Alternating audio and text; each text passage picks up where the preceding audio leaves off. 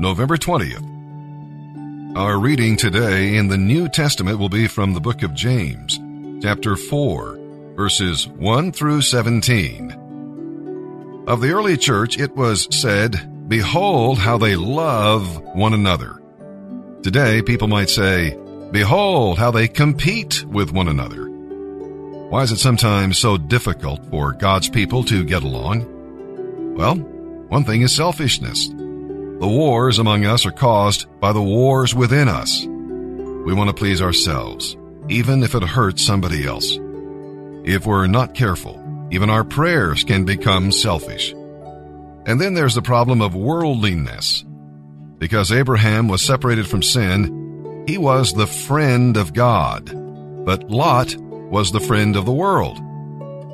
And then, of course, there's pride. Satan knows how to use pride to defeat you, as he defeated Eve. Are you laughing when you should be weeping over your sins? Are you resisting the devil or resisting the Lord? Then there's criticism. One of the easiest ways to hide our sins is to expose the sins of others. Gossip and slander grieve the spirit and divide the family. God called us to be witnesses, not judges. And there's boasting. Life is short and the future unknown. So do the will of God today. When you make plans, always say, if the Lord wills. And now let's begin our reading today in the New Testament. November 20th. James chapter 4, verses 1 through 17. What is causing the quarrels and fights among you?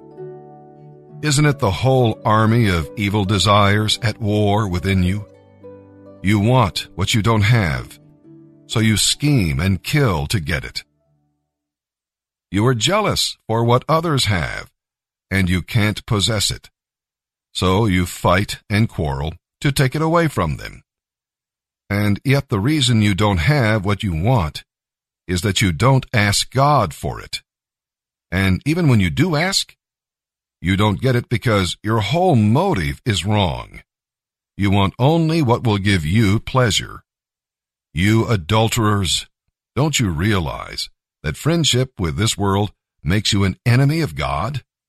I say it again. That if your aim is to enjoy this world, you can't be a friend of God.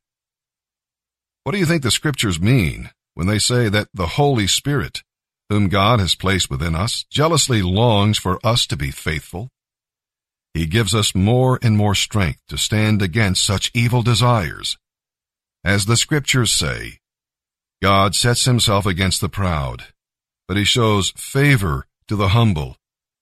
So humble yourselves before God. Resist the devil, and he will flee from you. Draw close to God, and God will draw close to you.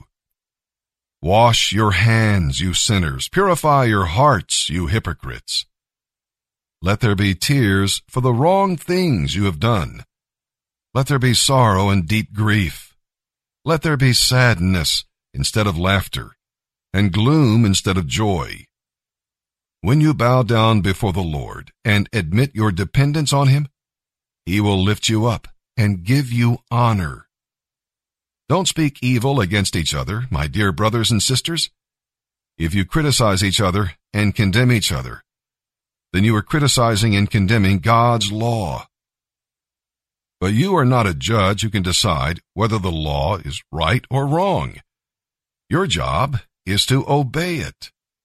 God alone, who made the law, can rightly judge among us.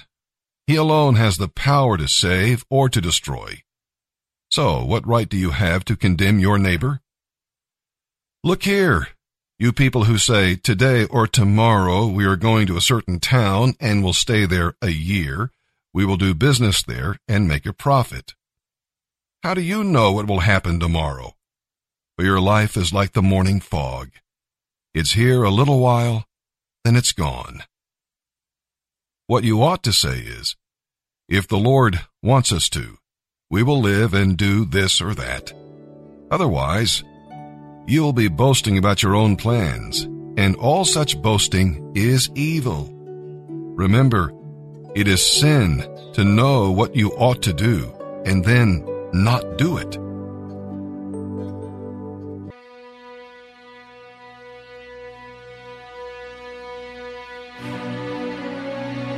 See, all of us are survivors, but we wouldn't be here. We all survived something or we wouldn't be here. But some of us survived with everything working for us. It means that when you wait, you don't just sit down like you're sitting at the bus stop listlessly, aimlessly looking into the wind and the weather, waiting on the bus to come. It means that while you're waiting, you ought to be doing push-ups and jumping jacks and lifting up barbells because you're renewing your strength. What are you renewing your strength for? Because you need to be strong enough to bear the weight of the favor that God's going to release on your life.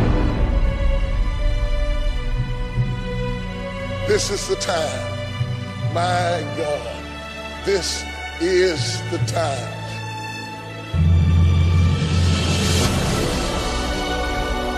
It's amazing how you can be sustained by a thing you can't even describe. You can't even tell people what it's like, but you just know that something is about to happen. Is there, is there anybody who knows what I'm talking about? You, you, you just knew something.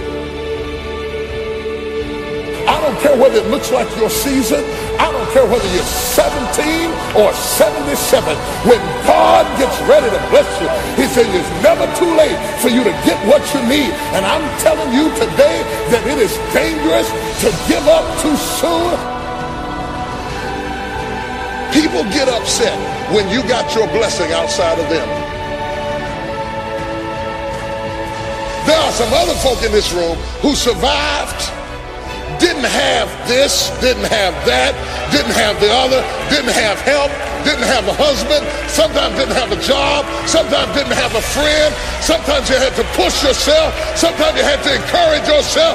You never had everything working at one time, but you were moving. You were in the dark, but you were still fighting in the dark, working in the dark, bought your house in the dark, raised your kids in the dark. You know God was on your side.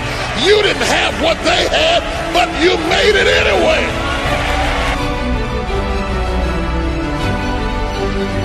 But whoever you are, I want you to understand this is the time. This is the moment you've been waiting on. You've been waiting all of your life to get to the point that you are right now. You're in the right place at the right time for a miracle to break loose in your life. If it had happened 10 years ago, you couldn't have handled it. If it had happened three years ago, you wouldn't have been mature enough to handle it. You had to go through everything you went through in the dark to get you tough enough and strong enough and courageous enough and tenacious enough. And now you're ready. Slap somebody, say, I'm ready.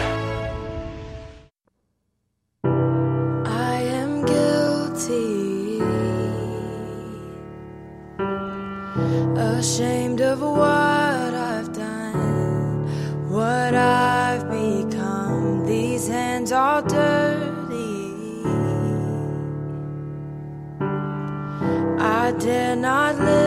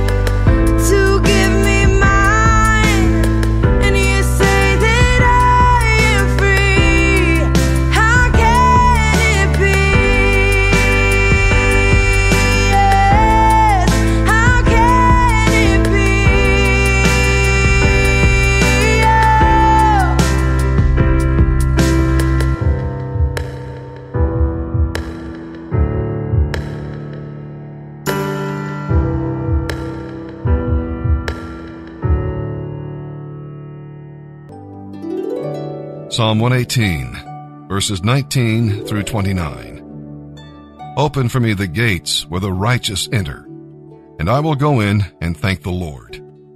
Those gates lead to the presence of the Lord, and the godly enter there. I thank you for answering my prayer and saving me. The stone rejected by the builders has now become the cornerstone. This is the Lord's doing, and it is marvelous to see. This is the day the Lord has made. We will rejoice and be glad in it. Please, Lord, please save us. Please, Lord, please give us success. Bless the one who comes in the name of the Lord. We bless you from the house of the Lord. The Lord is God, shining upon us. Bring forward the sacrifice and put it on the altar. You are my God, and I will praise you. You are my God, and I will exalt you. Give thanks to the Lord, for he is good. His faithful love endures forever. Proverbs 28, verses 3 through 5. A poor person who oppresses the poor is like a pounding rain that destroys the crops. To reject the law is to praise the wicked. To obey the law is to fight them. Evil people don't understand justice, but those who follow the Lord understand completely.